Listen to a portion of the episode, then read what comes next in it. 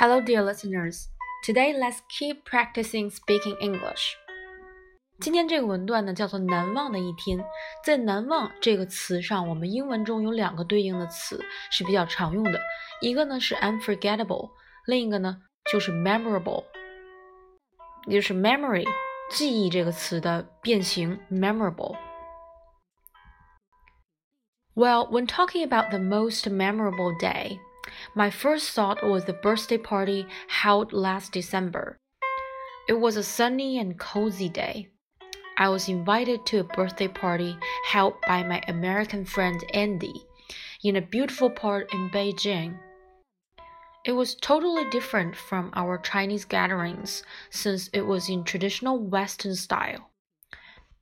At the party, all of us wore great costumes and enjoyed various kinds of Western food.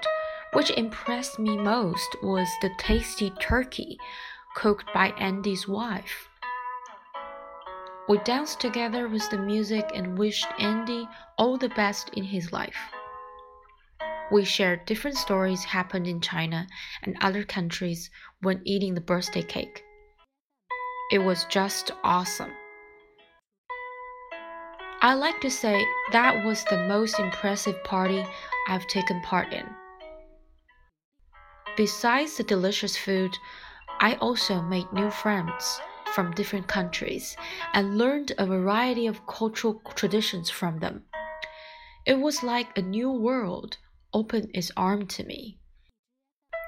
In addition, I think this was an excellent opportunity for me to know other foreign languages besides English.